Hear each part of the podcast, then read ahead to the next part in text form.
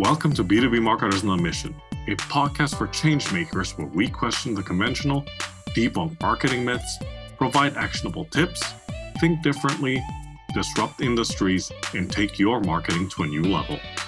From improving your campaigns to making you a better marketer, these are the inspirational stories that will help us change the way we think and approach B2B marketing one conversation at a time. This podcast is brought to you by Einblick Consulting, helping you to stand out in the market and drive revenue to your B2B business. And now, your host, Christian Klepp.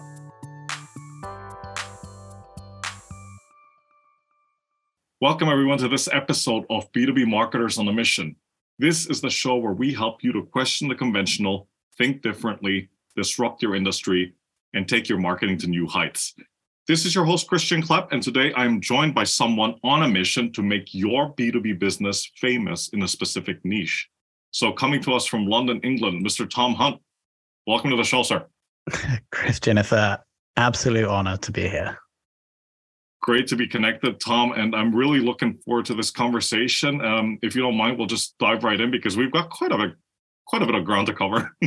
yes, please. Let's do it. All right. So, Tom, I'd like to go back to something we discussed in a previous conversation. And I really like that quote you mentioned. So, let me see if I can quote you accurately here Interruption is the enemy. Couldn't agree more. In fact, you wrote two posts about it on LinkedIn, and that got some pretty decent engagement. So, for the sake of the audience that are not aware of these posts, could you just elaborate on those a little bit more and why you think these interruptions are doing more harm than good to B2B brands? Yeah, I think the, the fundamental difference between B2B and B2C marketing is like the sales cycle. So you can convince someone to buy my flatmate, he sells deodorant online and he runs Facebook ads and he puts the ads up, he gets the buy because it's like a 10 pound buy subscription deodorant. Um, but if I'm trying to sell a 50 grand a year podcast service to a B2B company, then that's like a long sales cycle. And so for me, then what this means in the B2B space when we're trying to do marketing is all we really want to do is make people like and trust us. Because if we do that, when they do finally come round to wanting to buy our thing, then they'll come to us. So it's not just the length of the sales cycle, it's also the fact that the majority of the buyers are not necessarily ready to buy at that time point. Like I could buy deodorant at any point. Maybe I'm only going to buy a podcast service uh, like once every three years. And so if we can get people to like and trust us, then they're going to come to us when it's time to buy. And so what the the absolute like wrong thing to do in this case is to make anybody that could be a buyer unhappy with you or your brand. Because if you do that that's the opposite of them liking and trusting you. They're not going to buy from you. And so then we have to understand how we could possibly make people not like us. And one of the ways is through interrupting and what we're essentially doing is stealing someone's attention for something that they don't think is valuable for them. So, what form could this take? It could be a LinkedIn ad that is not relevant. It could be an email that is not invited. Uh, or it could be a piece of content, whether it's audio, video, or written, put on the internet um, that it like isn't good. And so really the antidote to interruption is to truly understand these people that you're trying to make like and trust you. Um, these people that you're trying to help in their careers or in their lives.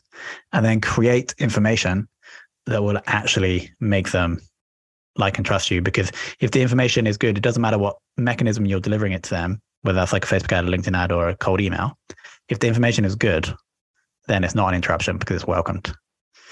And that means and, and being welcomed is the key to to being liked and trusted, which is then the key to getting that inbound uh, demo request, lead form generation, etc. Absolutely, absolutely. You you touched on something here, and I'd like to um, uh, go back to that and discuss that a little bit further because you're talking about creating information that's relevant to the target audience, the potential prospects. I mean, whatever you'd like to call them I've heard other people on the show say, "Oh, you've got to add value to the target audience," but we all know that that that, that can be so many things, right? But give us an example of, you know, you, you talked about like and trust. How can you get them to like and trust you through content? Yeah. I like to try and understand what words mean, right? And the, the word value or giving value is thrown around so much, I don't think people truly understand. Um, If you really break down what the word means, uh, value is actually the denormalization of the process to value or valuing. And to value something is simply just to prioritize it. And so if you're trying to create something that somebody values, then it is just their own subjective prioritization of that thing. And so, therefore, in order to create something that people like, uh, you have to understand what their problems are or what they're trying to achieve. And so, this is where this is probably the biggest fault I see in like any marketer, B2B or B2C, is not really understanding the problems or the goals of the person they're trying to sell to. Because if we really understand that, it's going to be much more easier to make information that is going to add value to their lives and then make them like or trust you. Maybe I'll try and get like more specific. So probably the best I've been in like the marketing game for like 10, 12 years. Probably the best content I've ever created was about three years ago. I started doing like really big deep dives into how SaaS companies have grown. It actually started, so I actually started as a daily email where I do like one little SaaS growth hack, but then that transitioned into being like big two to three to 4,000 word blog posts on how ClickFunnels or Zapier or SEMrush had grown. And I would spend like a week writing these things. And there'd be like 17 steps and it would be screenshots. I'd speak to the companies if I could to get their own hacks and I'd write them all out into these monstrous, like very actionable blog posts. And so, and these were like wildly successful. I had people trying to like buy the site. I had people trying to sponsor, people trying to pay me to write them for their own blogs. And I did that for Nathan Latka's blog, one on ClickFunnels. Um, and so the question is, so let's take, put this through the filter of what we just discussed. Like, who is the ideal person I was trying to get, trying to help there or get the attention of? It was a SaaS marketer. And what what's their what are they trying to achieve? What's their biggest problem? They probably just want to increase like signups or demo requests for their software. And so what did I do? I went to find companies that had done this well, spent hours and hours and hours studying them, and then wrote up the information in a, a, a, unique or different way. With like it, was, it wasn't too wordy. It was like loads of screenshots, very like clear and actionable, and that ultimately produced something that SaaS marketers valued because these case studies got a lot of views. So like I, I won't say I'm perfect in creating content and not all of my content really like crushes and therefore by definition it's not valuable and may even be interrupting. But that was probably the best time. That was the best, uh, the most valuable piece of content I ever created. And we can link below to the blog where all they are if people want to check them out. Yeah, yeah, no, absolutely, absolutely. No, I love that, and that's such a good example because um, if I'm thinking back to what you've been saying in the past couple of minutes, what you've done by creating this type of content is you've saved these people time, like right, to do that research by themselves and this isn't something that you just came up with on a whim right? Like um just quoting what you just said uh you actually went and spent hours or perhaps even days or weeks um, studying and probably talking to these people and understanding what their problems were and then creating these um, you know this content that's actionable that they can act upon. Like if i'm reading tom hunt's article right now and i walk away from it what are like the top five things that i can do right right at that point in time right? For sure. I think mm. you, what you have to understand is that you're in competition with every other b2b marketer that's trying to add value to this person. And so it's like just an arms race. Who can put in the most effort to make the most valuable stuff? Because that's the stuff that's going to get get attention. Fortunately for me i think i chose three four years ago saas marketing wasn't as popular as it was now. There wasn't any content like this. So i i was like i was one of the best or I, I maybe i got lucky there and so I think the big challenge is people not having the time or the, the money like to put in the work to become the best to get the attention. So the the solution there normally is just to make less content so you can put more effort and cash into less pieces, but those pieces will be more valuable and will probably end up with more attention overall. Absolutely. I had a follow up question for you, Tommy. You kind of answered it already, but I'm curious because I don't think that this is a problem unique to SaaS. But why do you think so many B2B companies out there are a little impatient in terms of getting results from marketing, which is why we're seeing all this interruption? Yeah, it's probably a personality trait of like founders, they want everything now. I'm kind of like that as well. Mm. But then if you lay on top of that, like fundraising dynamics, then I think this can get quite stressful. So I, what I, I mean, I I've never raised money, but what I can imagine happens. Founder raises money. Uh, maybe they're more of a product person than a marketing person. They are because it's their baby, totally in love with their product, so they don't understand maybe how where it sits in like the actual marketplace. Um, and so then they raise money, hire marketers, pressure marketers to hit big goals because they now have to hit these goals if they're going to keep the company going. And maybe the the product isn't like what it needs to be in order to hit these goals. And maybe they're also bringing people in to do things that are like very complex, like designing marketing strategies, sales processes, category creation uh, or positioning. It's like really complex work. And so maybe they're not hiring the people that have, the, have these skills. And so then this puts pressure on the marketers to hit these goals. And maybe that's why everyone's uh, now moving away from like the whole ebook thing because that's what people were pressured to do beforehand. So I think it's probably like founder personalities, fundraising dynamics that lead to to some of this impatience. Yeah, no, uh, absolutely, absolutely. And I think if I may add to that, um, I think it's also like a fundamental lack of understanding on the founders' part about like how marketing actually works. Because whether they whether they accept this or not, it's not about them or their product. It's about what the product does to make the customer's life easier what does it do to help solve that customer's problem. I think I think that's the piece, at least in my experience, that uh, you, you, know you see it out there that's missing, right? And that's why I, I wouldn't say that's where, why the marketing goes awry, but sometimes that's why the marketing goes down the wrong path. Yeah, totally agree this is why when I see when I look at a software company and I see the founder has a background like sales and marketing, at least one of the founders, then I'm probably like a little bit more more bullish about the the company. Absolutely, absolutely. On to the next question, which I think you will have no problem answering at all. Um, talk to us about how you think, you know, with that context in mind, how you think using an approach like a niche focused podcast how does that add value to a B2B target audience? Yeah, so I think this ties in very well to what we've just been discussing is can we create information that is valuable to the person we're trying to to make like and trust us and it's better than everything else on the market. And so the first thing that we, that we need to make sure we do is or or the the ability for us to be the best increases the more narrow our content is, the more narrow the focus is. Uh, because if if we start a marketing podcast, we're up against companies that have a lot more time and money than us, probably. Whereas if we create an email marketing podcast, that's even better. If we create an open rate focused podcast, then we're going to be number one in six months, and our content is going to be the best email marketing open rate content on the internet.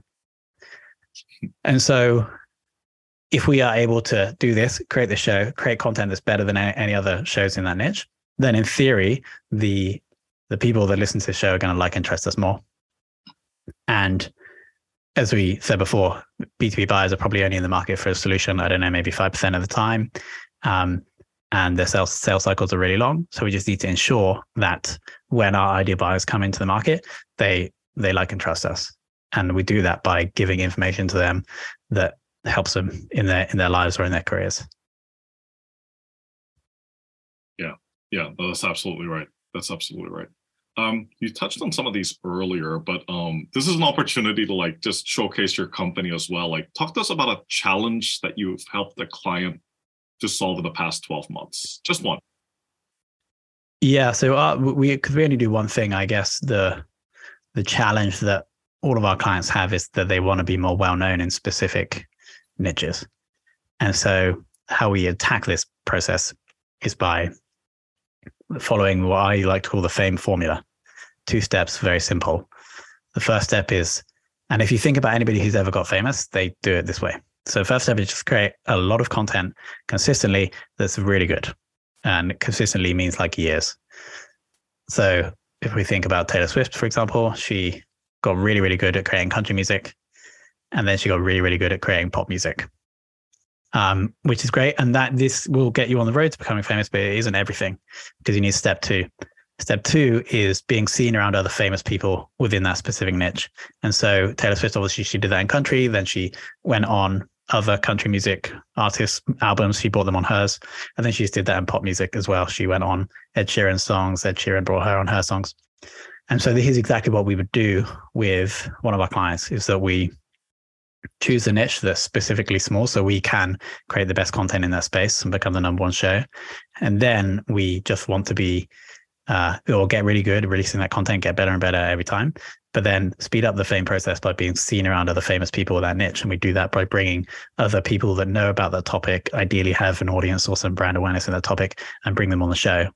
Then if people in that market consistently see our brand or our host, which is normally someone from the client, um, exposed, well, creating this content and then being exposed or connected to the other famous people, then this is how our client would become famous.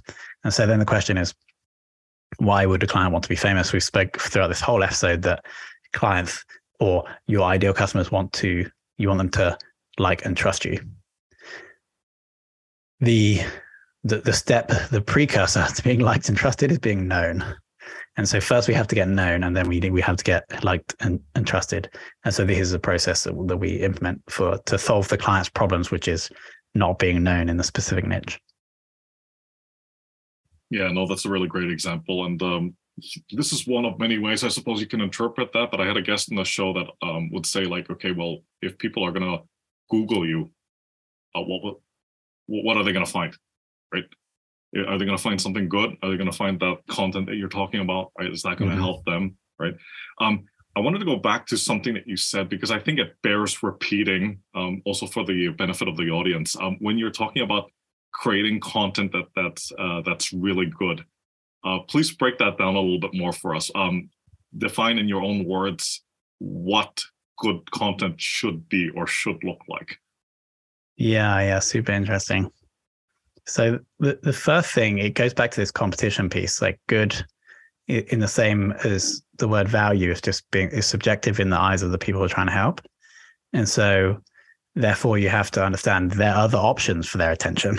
And so when we say good, it, what we should really be saying is it should be better than other people in the in the space. Um, but let me try and make that a bit more actionable. So I think there's a number of ways, but let, let's split it down into the information itself and then the format in which the information is delivered.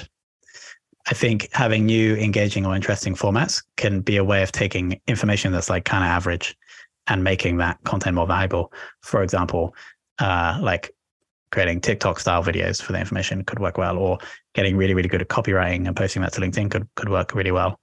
Or instead of having a podcast that's recorded, having like a live Q and A with people there um, to to share those insights. So I think one relatively easy way of co- making content more valuable is experimenting with the format, um, and that can mean we have to do less of the hard work, which is actually making the information good. And so this to, to make the information good, you need like insights, thoughts, or wisdom that is slightly new or different or cutting edge. And you typically only get that if the person who's making these insights has like a lot of experience in the space. I don't want to say years because someone could like really immerse themselves in in a space and get really good insights in six months, or someone could be working it in it part time for ten years. So, I think the most important thing here is that you, as the marketer, who maybe have only been in the industry that of the company you've just joined for two years, are probably not going to be able to come up with these insights. And so you have to go into your organization and find the person who maybe it's the founder, maybe it's someone else who spent 10 years in the space, and then you can get the insights from them. Um, because if the people you're trying to reach have a similar like knowledge level as this person, then there's no way your content that you can create is going to do that. So going back to the question of good content, A, I, I think it's quite easy to improve the value of the content by experimenting with formats, but then B, to actually make the information good, you need those like uncommon, new, insightful, cutting edge insights that only come from deep expertise. Wow, just give me a second. I'm just furiously writing notes here as you're uh, providing this answer. But um, no, fantastic. I, I, I love how you talked about experimenting with formats because um, short of stating the obvious, um, especially when it comes to B2B, there's still plenty of opportunities. I'm going to say opportunities for improvement, right? Um, I think more often than not, um, B2B marketing tends to, not all, but many tend to veer into the play it safe zone. And then they start like focusing too much on the product features and, you know, they, they, they go down that rabbit hole instead, right? Yeah, exactly. Yeah. yeah. No, Excellent, excellent. Um,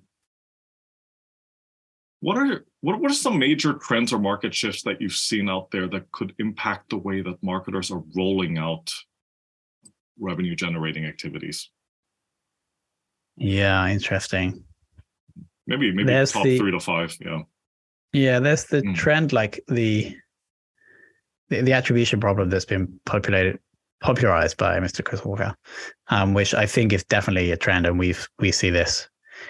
Like the, the, the solution is basically put self-reported attribution on your on your demo or free trial form. Basically, that's what you need to do, um, because then people will actually tell you they'll give you much better information than Google Analytics or any other any other tool. Um, so that is an interesting one, um, but that also it kind of is really enabling the power of of good information because the better your information, the more likely it's going to be shared in these areas that you can't track. And so I'm, I'm not sure how, how the two connect, but it, it's basically a really big opportunity, I think, for B2B marketers to create amazing information, put it out without any gating, just get as much consumption as you can. And then it will get shared in areas that you don't see. And then you can track that back using self-reported attribution. So I think that's one. Um, I think the continuous like shifts to to the price of attention on social platforms is quite interesting. So LinkedIn for the last five years in B2B has been like the place to get attention for cheap. Um, but I mean, I'm seeing this now, and other people are also seeing like decreases in in impressions, and so it, it makes sense whenever a platform has cheap impressions, people find out about it, they rush to the platform, and then you it's harder to get the impressions the, the price of the impressions go up. And this is for both paid and organic right?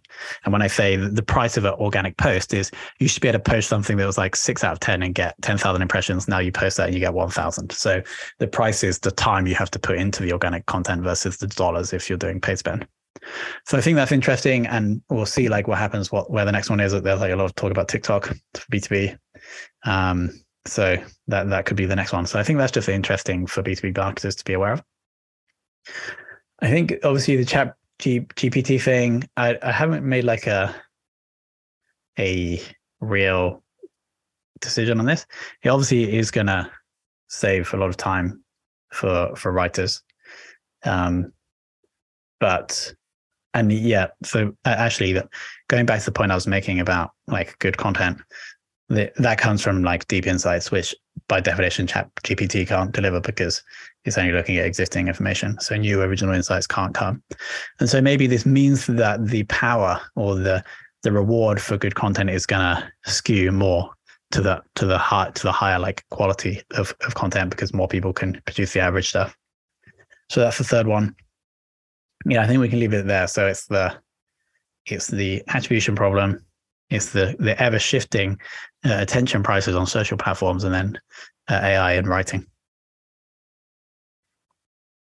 Yeah, no, those are some those are some really great points, and I wanted to go back uh, to the third point. Uh, just what, what are your you, you talked about it a little bit, but what are your thoughts on um, automation and AI, right?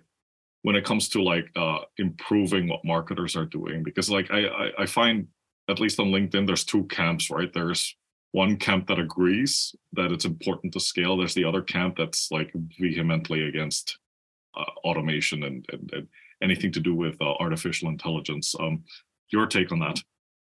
Yeah, I think there's so much work in the marketing department that doesn't need to be done by humans. Well, a, a it doesn't need to be done by high paid people in the West. And then after that, it doesn't need to be done by any person. It can be done by computers. And so I, I like I see there's like a lot of waste in the in the marketing department, or that can be automated or moved offshore.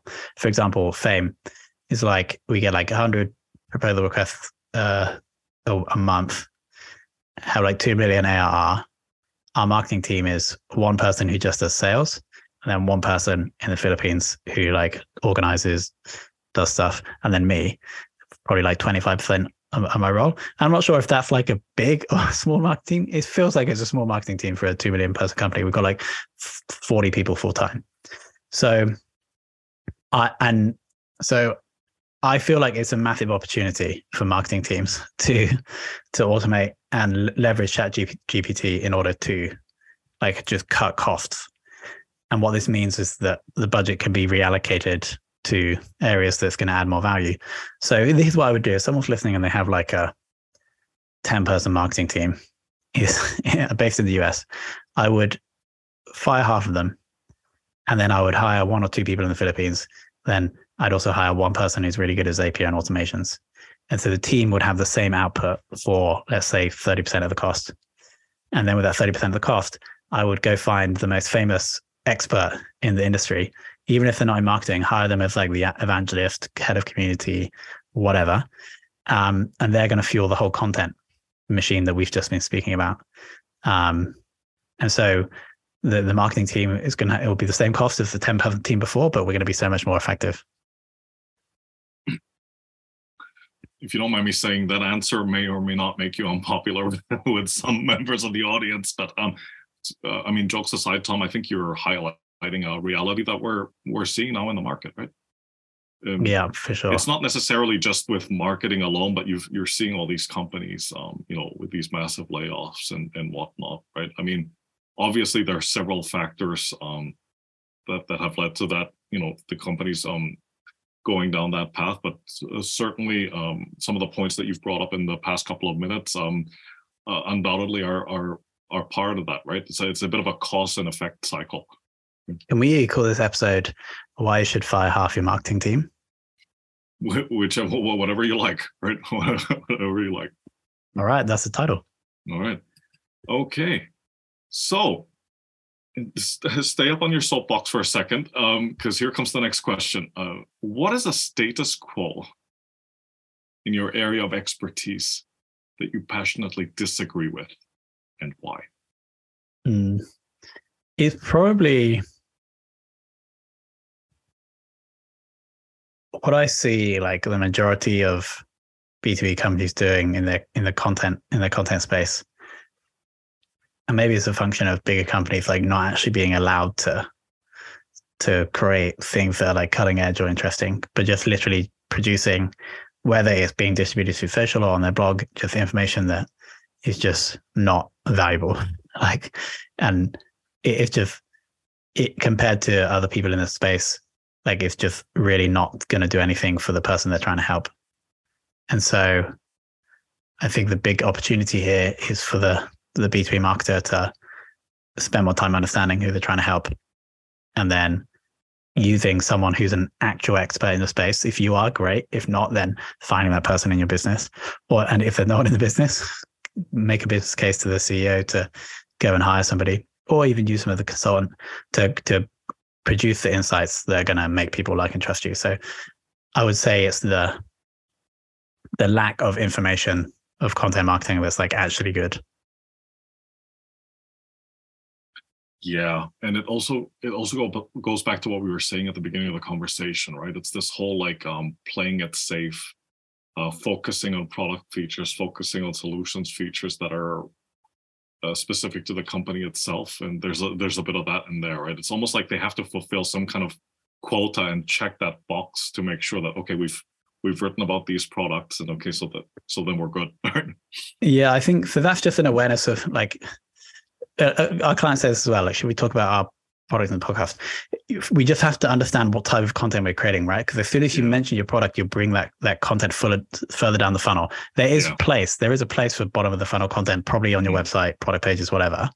But if we're trying to get attention and make people like and trust us, no one cares about the product, and so this is top of the funnel content, and so we would never that would never be included, right? Yeah. And so I think people just understanding like maybe people not in marketing are like, yeah, let's write this blog post about a product and get loads of views. Like obviously not because bottom of the funnel content, any people that are in the buying process are going to want to read this. Absolutely. Absolutely. Tom, this was such a great conversation. And, you know, thanks so much for your time and for uh, sharing your expertise and experience with the listeners. So please, quick intro to yourself and how people out there can get in touch with you. Just add me on LinkedIn, Tom Hunt on LinkedIn. Confessions of a B2B Marketer podcast. Um, and then fame.so is the company we've been speaking about today. Fantastic. Fantastic. Tom, once again, thanks so much for your time. So take care, stay safe, and talk to you soon. My pleasure. Thank you, Christian. Bye for now.